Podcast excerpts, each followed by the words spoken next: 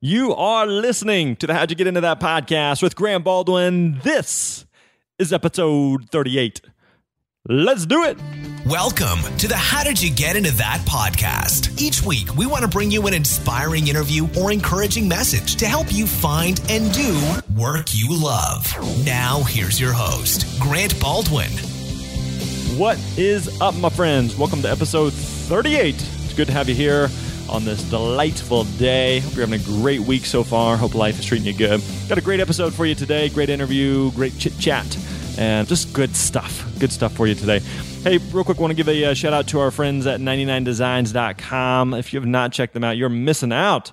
Because here's the deal your branding is the face of your business. So make a great impression with creative, professional designs from 99 Designs. You can visit 99designs.com slash grant, get a power pack upgrade for free. Again, that's 99designs.com slash grant. Hey, uh, excited because today I'm actually en route to uh, FinCon down in New Orleans, the Financial Bloggers Conference. So uh, if you are listening to this on uh, well, I guess it would be what September 18th. Then I am headed down to New Orleans. But uh, if you're listening to this way in the future, you got to listen when the when these come out because you know there's timely information here, and I don't want you to miss out on stuff. So here's the deal: if you are in New Orleans, if you're going to be at the Financial Bloggers Conference, going to be hosting a, I'm going to be speaking at it for one. So I'd love to have you at the session. Love to meet you. Love to say hey. But also, I was going to let you know that I'm hosting a meetup with my friend Jeff Goins, who's another speaker, uh, and was also interviewed on episode 25 of the show. So make sure you check him out. But really, really great dude, good writer, and just an all around swell guy. So he and I are going to be hosting a uh, meetup down there in New Orleans tomorrow night, September the 19th. It's totally free to come, but you do have to register for it. You can go to grantbaldwin.com slash FinCon, F I N C O N.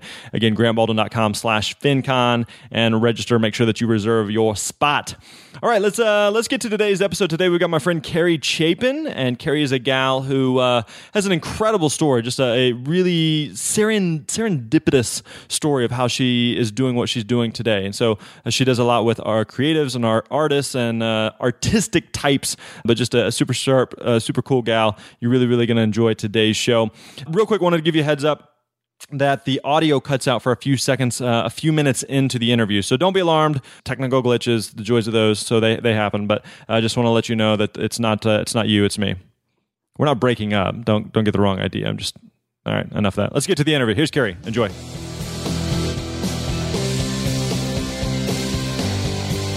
Greetings, salutations. Welcome to another episode of How'd You Get Into That. Today we are joined by Kari Chapin, who is a uh, an artist, a writer, just a uh, a creative extraordinaire. So, Kari, welcome to the show. How you doing?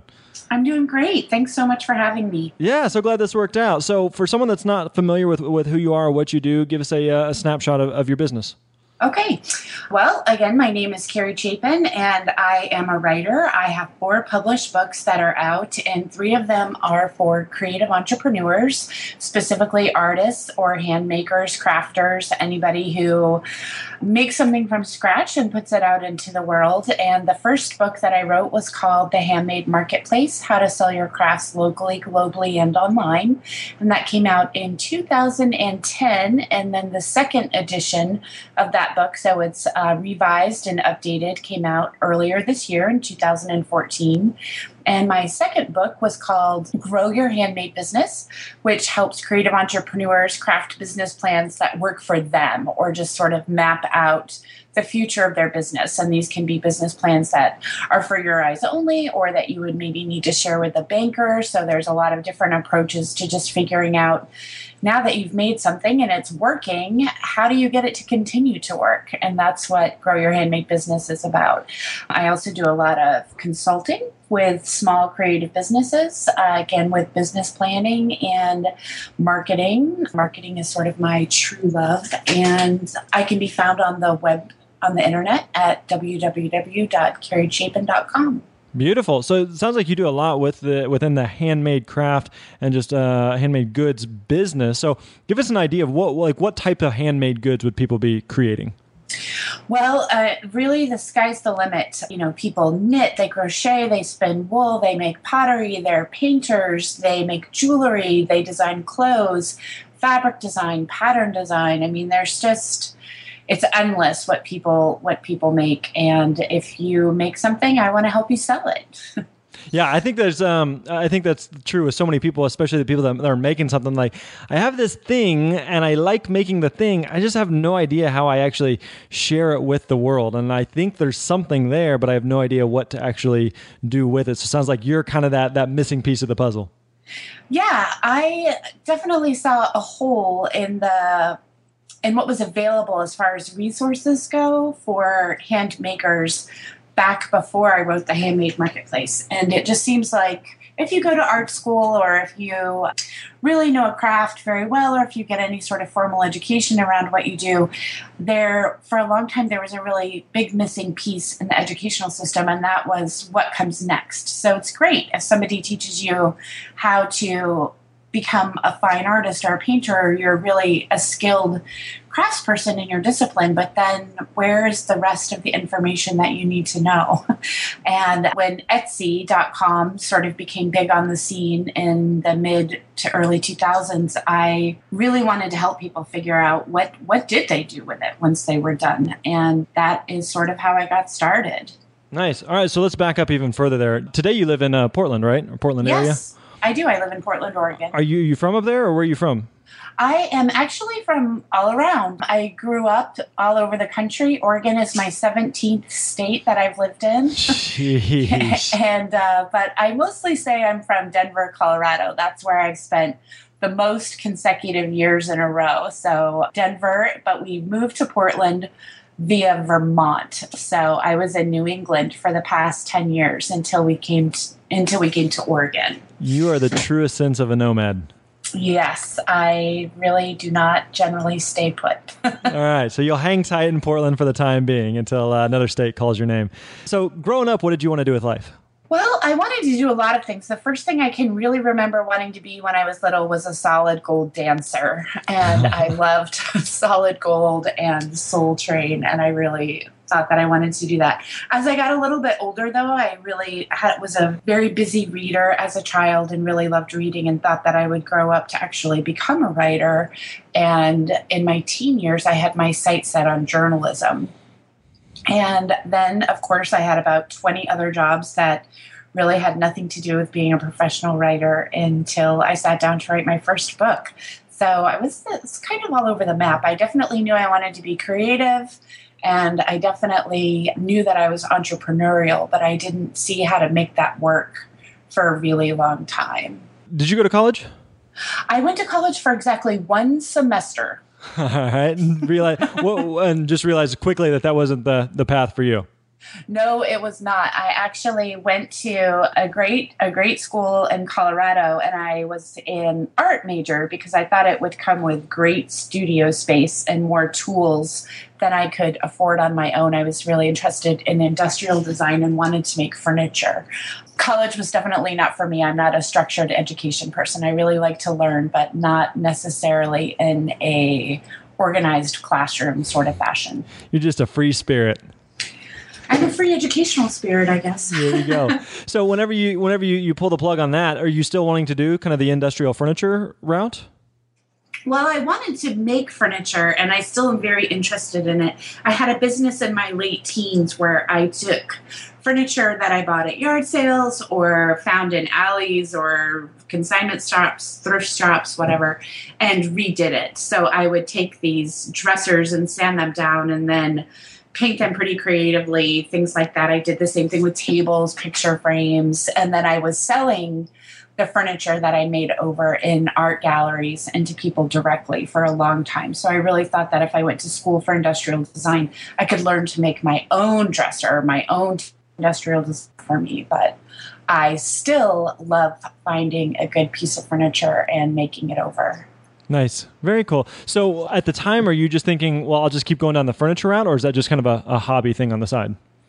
Well, I definitely had a working business doing it, and I wanted to continue that. But it after I dropped out of school, I, you know, the whole time I had been working other part-time jobs. So I had jobs that were supporting my furniture making, and those jobs just get kept getting better and better and bigger and bigger until the furniture definitely became more of a hobby and less of a business as my career continued to grow. So I just kept working and my jobs just kept offering more and more responsibility and I kept accepting it.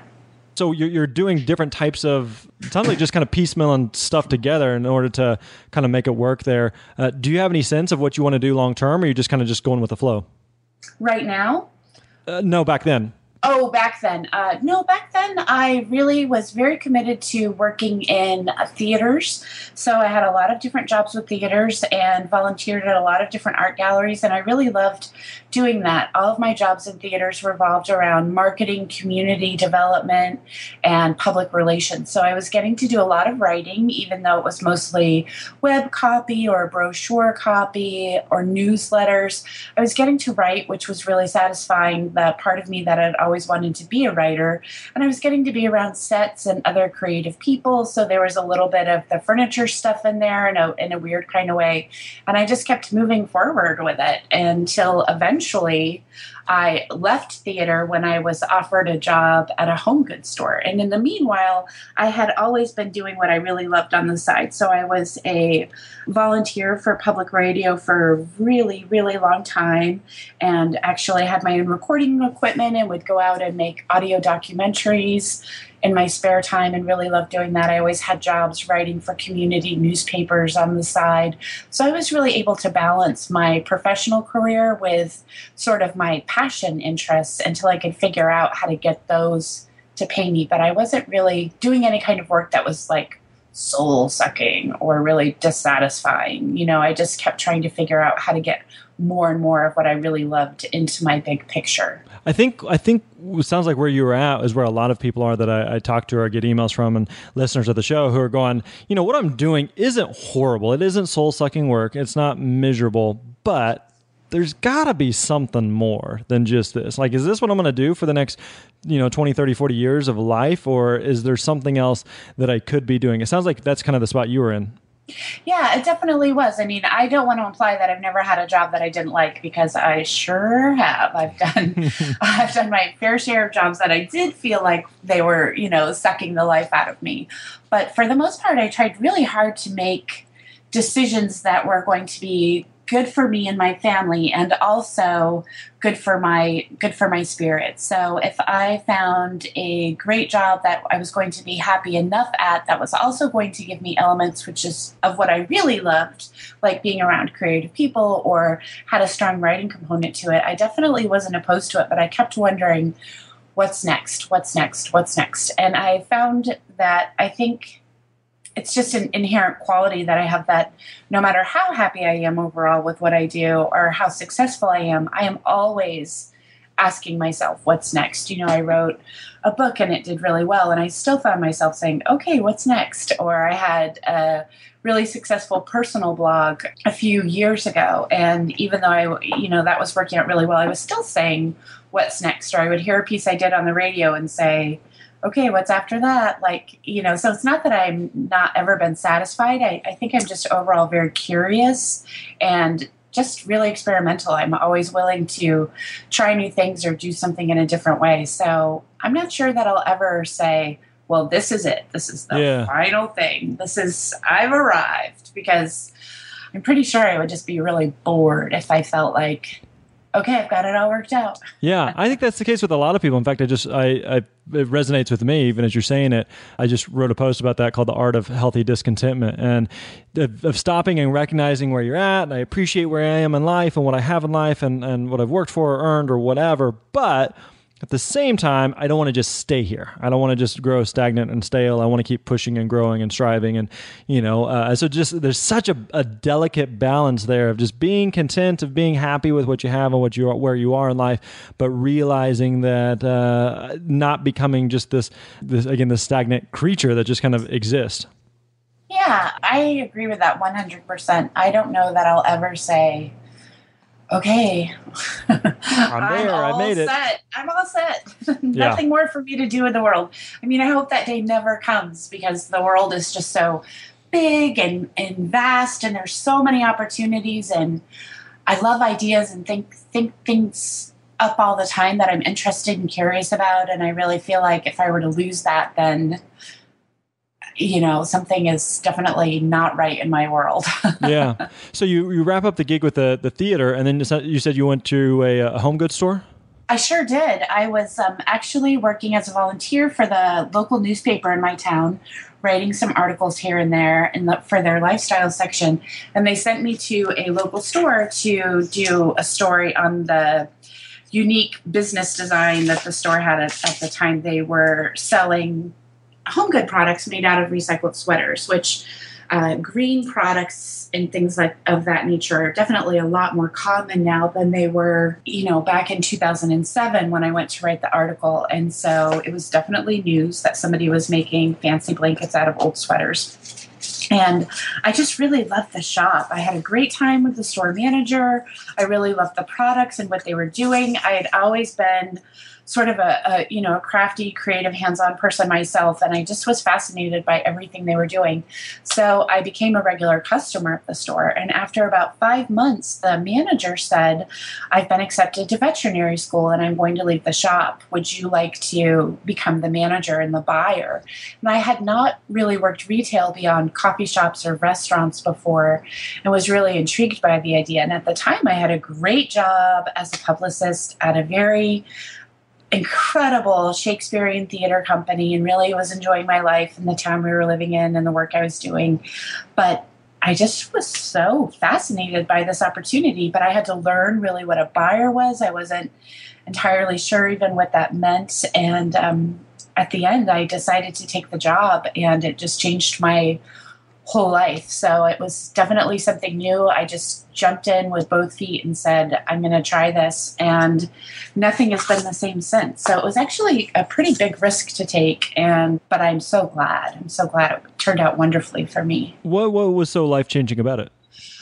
Well, our, part of our mission in the store was to sell eco friendly home good products. So I needed to find things that complemented our signature line and Etsy was new on the scene. So I was writing to people saying, I'm interested in stocking XYZ in my shop. Could I get a sample from you, or would you please send me your your line sheet and your wholesale terms. How do i get this? You know how do i get enough of these to sell? And people just weren't writing back to me. And i, I figured out after a while it's because they had no idea what i was talking about. They were simply making something putting it online for x amount of dollars. And then when somebody wanted to buy 20 of them at say you know 50% off because they needed a wholesale price they just were flummoxed. Yeah. they had had no idea what I was talking about. So once I figured that out, what the communication problem was, I just started writing to people saying, okay, I'm new to this wholesale world too. I've never done this before either, but this is what I'm learning and this is what I figured out. And after a couple of years of working with these independent crafters like this, I just realized I had enough material for a book. And I decided that I would try to write one to help people figure out how to actually sell their stuff on a much larger scale. And from that decision and from the first book being published, just everything changed. I was able to finally work for myself, um, incorporate all the things I've always loved about working for other people into my own business model, and just had a lot more freedom. And it's been wonderful. But without taking that job, that I had no idea if I was qualified for, if I could do it, or if I was going to like it, or if it was going to harm my theater career to be, you know, out of the industry for a little while. It just was one of the best decisions I've ever made. Whenever you are talking with a lot of these independent crafts makers and, and goods makers, what what are the issues that they're all kind of having in common that you felt like you could help solve? That they weren't sure how to market themselves. That was a tough one. And this is before we had as many social media options as we have now. So it was a little bit harder to spread the word about what you were doing back then because you just simply, you know, couldn't pin it or or whatnot. Like social media sites were sort of like Flickr, Twitter was kind of new and not as big as it is now. Facebook was still mostly for college kids, although other people were joining. It was just an entirely different online landscape. And even though, you know, it wasn't that long ago, but it feels like in internet years it was. Sure. you know, a million years ago. So a lot of people were struggling with marketing. A lot of people were struggling with just the thought of taking a hobby and actually going legit. That was a really big challenge for a lot of people to say. I've always made hats and you know, sometimes my friends and family would buy them or I would sell them at Christmas time at the, you know, church bazaar, but could this really be a business? So I spent a lot of the early part of this time just convincing people that yeah, if they really wanted to make a business, they certainly could. And that was a big, big challenge in the beginning. How would someone kind of differentiate the two? Because I think there's, I think that was one of the immediate questions I had in my own mind was going, well, I've got this little hobby, this little craft thing I do on the side, and it's kind of fun. And, and you know, there may be something I like selling it. A few people have bought it. How do I know if I've got something there that this could actually become uh, like a business? Well, I, that is definitely something I, I still work with people on that t- to this day, and but it was a main focus when I started. And what I would do with people is really figure out, you know, first of all, do you want a business? There's a lot of pressure these days. If you make something we almost feel obligated to try to make money from it versus having hobby crafts or passion crafts that we just think are a lot of fun. Now there's a if somebody says, "Oh, I love your necklace," and you say, "I made it," like you know, the next question is, "Oh, can I buy one?"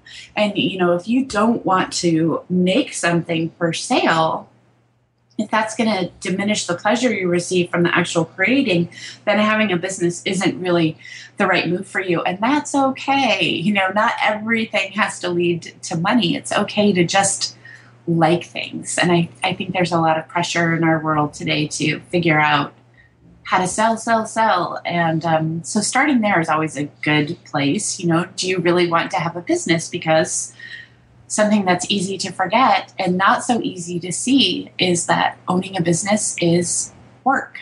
Yeah. You're creating a job for yourself. Right. And you will have to do the work. And it is much more than just sitting down to make something while, you know, you watch season seven of Buffy. You know, you have to really be willing to do the marketing, do the photography, do the accounting, buy the supplies, do all of the other things that come along with having a job, which is what people are creating for themselves. So it's always a good place to start with um, do you really want to have a business or do you want to have a hobby? Yeah, that's such a good question. I, I totally agree and uh, resonate with that. Just people overlook that thing of just going, well, yeah, when I'm, you know, I, I, would prefer to have more money than less. So people's, someone's offering to pay me for this thing. So yeah, the, I bet I could get more people to pay it. And before long, you're like, people are paying me for this thing, but I don't even like the thing anymore. And I don't, I don't, know what I'm doing here or why I got into this in the first place. But it sounds like a lot of people may lose the joy of what they got into it for in the first place once they start treating it as a business. Yeah, I think that that's a, the case for a lot of people. And I spend a lot of time saying, you know, if, if you want to be a part of the handmade community, which who wouldn't? It's so amazing. You know, it's okay to just be a supporter. All businesses, all economic communities need supporters and it's all right to find your place in that in, in that specific you know um, role as a community member people need buyers and and they're going to love you for it so just because you want to be a part of it or because you admire it doesn't mean that you have to do it. It's also okay just to make things for fun. Yeah. And I think that gets forgotten a lot. Yeah, I think another thing too is you you can make things on your own terms, you know, meaning you can, you know, I think sometimes we look, we think of having your own business and we think, I've got this, you know, this huge handmade goods thing and I've got a bunch of employees and a bunch of overhead and a, a factory and all these just different things. It's like, no, no, like maybe you just want to make an extra 500 bucks a month and like that's it. And there's a lot of ways you can do that without feeling the pressure or the need to want to scale it up to, you know, $105,000 a month. Exactly. I, I really work with people to figure out, you know, what, what do you want from this at the end of the day? Do you just want to pay for your hobby? Do you just want to, you know, uh, do you want to make enough money so that your family can take a two week vacation to Hawaii every year? Do you want to make enough money to cover your mortgage payment? Because if you want to make enough money to support your family, that's an entirely different job you're creating than the job that says, well, I want to be able to go out to dinner once a month and, you know, reimburse myself for the $600 worth of yarn that I would really like to buy. Like those are two very different businesses and two very different jobs. And they're both amazing. You know, whatever you want is okay. and I, I, think people need permission to realize that sometimes or accept that. Yeah, to do either. Either's fine. You just have to pick one. You can't really can't really do both and do either of them well. Yeah, and you certainly won't be happy if you're, you know, choosing to do the one that doesn't really, really speak to who you are and to what you really want. So, for someone that may be listening to this going, okay, I've, I've got this handmade thing and I think it's going somewhere and I'd like to turn it into a business and maybe just help support the family a little bit more than maybe what I'm able to contribute now with this craft what are some next steps of how do you since your love of, of, of, marketing how do we get this out into the world and share our, our good with the with the world well you know there's unlimited ways to do that now but definitely it's it's really important to have some sort of web web presence so you know almost well uh, so i guess i should pretty much speak for myself here but a lot of us really don't buy something anymore without researching it sure. online so you know having a web presence that really represents your business and, and what you want to say to the world is really important. And I think that it is becoming more and more important for people to actually own their own piece of internet real estate versus just depending on having a shop front on a website that allows you to sell what you make or a social media website. I think it is becoming more important that people figure out how to own the majority of their content so that if interfaces change or algorithms change, know, you still have a place where people know for sure that they can find you reliably and purchase from you in some way or another. So owning your own website, owning your own list is just as important, I think, as having a, a shop somewhere where you're able to to find customers a little bit easier. So marketing is really what what you want to to make it. You know, you can blog, you can have a good social media presence, you can choose not to go that route at all and just sell locally. It really depends on what your end goal is, but you first must be willing to talk about yourself with confidence, describe what you do and and want to encourage people to buy from you. A lot of a lot of people have trouble with that. They don't want to seem braggy or pushy or salesy. And even though they would have no trouble saying, you know, oh, I just bought the most comfortable pair of shoes and you should really check this out. They uh, feel great, they're stylish, and they were a really good value. You know, we can talk all day about things we buy to our friends and family and, and explain why why it's a, a good thing for them to check out. But for some reason, when it comes to our own work, people shut down a little bit.